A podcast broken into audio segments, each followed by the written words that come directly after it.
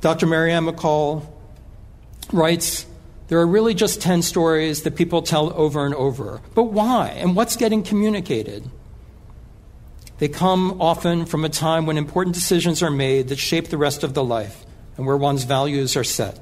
As Kierkegaard wrote, life can be, only be understood backwards, though I must live it forwards. And as Erikson wrote, the final stage of life is reconciling the whole of one's life, achievements and disappointments. And as I write, on Yom Kippur, we are dressed in the garments of burial. We have a chance to look ahead in order to look back, so that we, on this day, may reconcile the whole of one's life, our achievements and disappointments, and invite God to express God's self through us.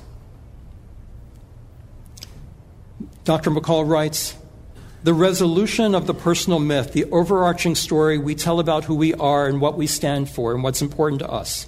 Stories are not just sitting there waiting to be recalled. Calling up our stories is an active process. Our stories are constructed like the stories of the Torah. We are more like musicians, she writes, than like librarians. We fill in the details over time. We paint over inconsistencies we create the melody. The details are not the important part. What's important is the meaning embedded in the stories, the lessons learned, the value confirmed. And Heschel writes The meaning of awe is to realize that life takes place under wide horizons, horizons that range beyond the span of an individual life or even the life of a nation, a generation, or an era. Awe enables us to perceive in the world intimations of the divine, to sense in small things the beginnings of infinite significance, to sense the ultimate in the common and the simple, to feel in the rush of the passing, the stillness of the eternal. How can you bring those intimations out in your stories? Which story of yours communicates duty? I now get to spend a lot of time with the director of the religious school. She said, Nadav, she's allowed to call me Nadav. She said, Sweetie, what is your definition of mitzvah? And I said, It's duty. Where does duty come forward from one of your stories? That's something greater than yourself. Another intimation of what is greater is community. Another intimation of what is greater, this awe that Heschel is talking about, is tikkun olam, contribution to God's story, not God, God's role in your story. Where do you find in your stories belonging? The tribe I inherited, the family that happened to me either by inheritance or by my choice how lucky I was to belong with them. Our intimations should be made explicit. There is a process that is happening within us. It is our spiritual lives, it is the process of Aggadah. And it is not biography any more than the Torah is history. As we sing Avinu Malkeinu, it says it's all about the books that God is inscribing. Isn't it interesting? I guess we think of Revelation as God talks and Moses wrote it down. In Avinu Malkeinu, we're doing the talking. And God's writing it down in a book. God's inscribing. How can we bring out in our cry the authenticity of feeling connected to that which is greater than ourselves? To tell God that my story, thank God, is part of your story and not the other way around. And when we get to Unetaneh Tokef, how do we change our fate? By retelling and reconstructing our story. Well, narrative therapy, among other techniques, tells us a lot. It tells us that the story we keep telling, can we change it a little bit from that story about our trauma? Our trauma is real, but can we reconstruct the story is also about resilience? Can it be a story not just of being a victim, but of being a survivor? Part of what I think is really successful with reconstructing your stories is humor. I remember in therapy many years ago telling my therapist about a narcissist I had been involved with. Then I just couldn't please them. And the therapist started to laugh.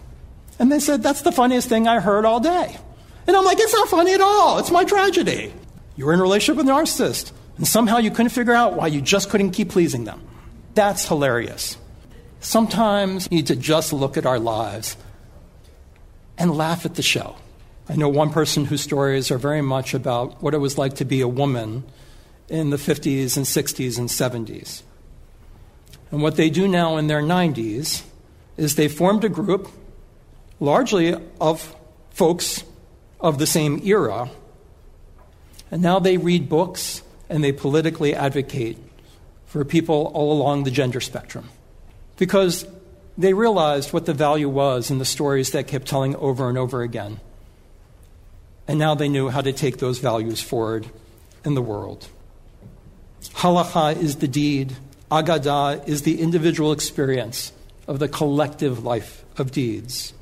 Thus, a mitzvah, Heschel writes, is both a discipline and an inspiration, an act of obedience and an experience of joy, a yoke and a prerogative. Our task is to learn how to maintain a harmony between the demands of halakhah and the spirit of aggadah. So I'm going to ask you right now if you were being interviewed right now, you got a few stories to tell me your life. What do you got to tell me? Think of one of your stories. I want you to observe the hidden hand of the transcendent in it and acknowledge it.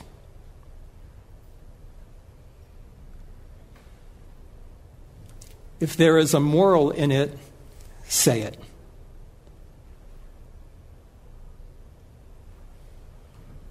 If it connected you to something greater than yourself, name it. If it's very serious, bring out the humor a bit more. It's okay to go for a laugh. I did the beginning of the sermon, and it's very hard for me.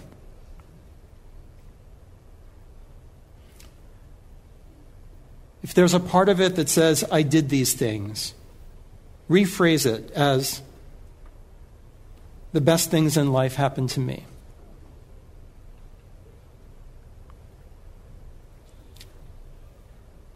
If you are the protagonist of the story, can you retell the story where you're a character in a story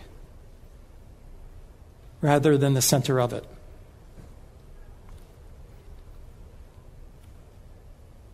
This is what we're here to do. As the books are open above our heads, as the gates are open, as we've gone from listening to God to God listening to us. Our stories contain God when we are willing to rise to that level, and only when we rise to that higher state can we truly teach ourselves and our children that the reward for doing the mitzvot is not some reward or punishment from God, it's the opportunity to experience the world differently. And that is what Unetaneh Tokef is trying to teach us. What is the life of experiencing the world differently? A perspective that comes from seeing it from its end backward, that takes the threat of death to one's ego out of the equation. When we do this, the harshness of our mortality is lessened. We have our moment before the Holy One in life. It's all, if it's all about me, then it cannot be but harsh that it comes to an end. But if it's looking back from our future self, if it's about participating in the larger story, it's excruciatingly precious.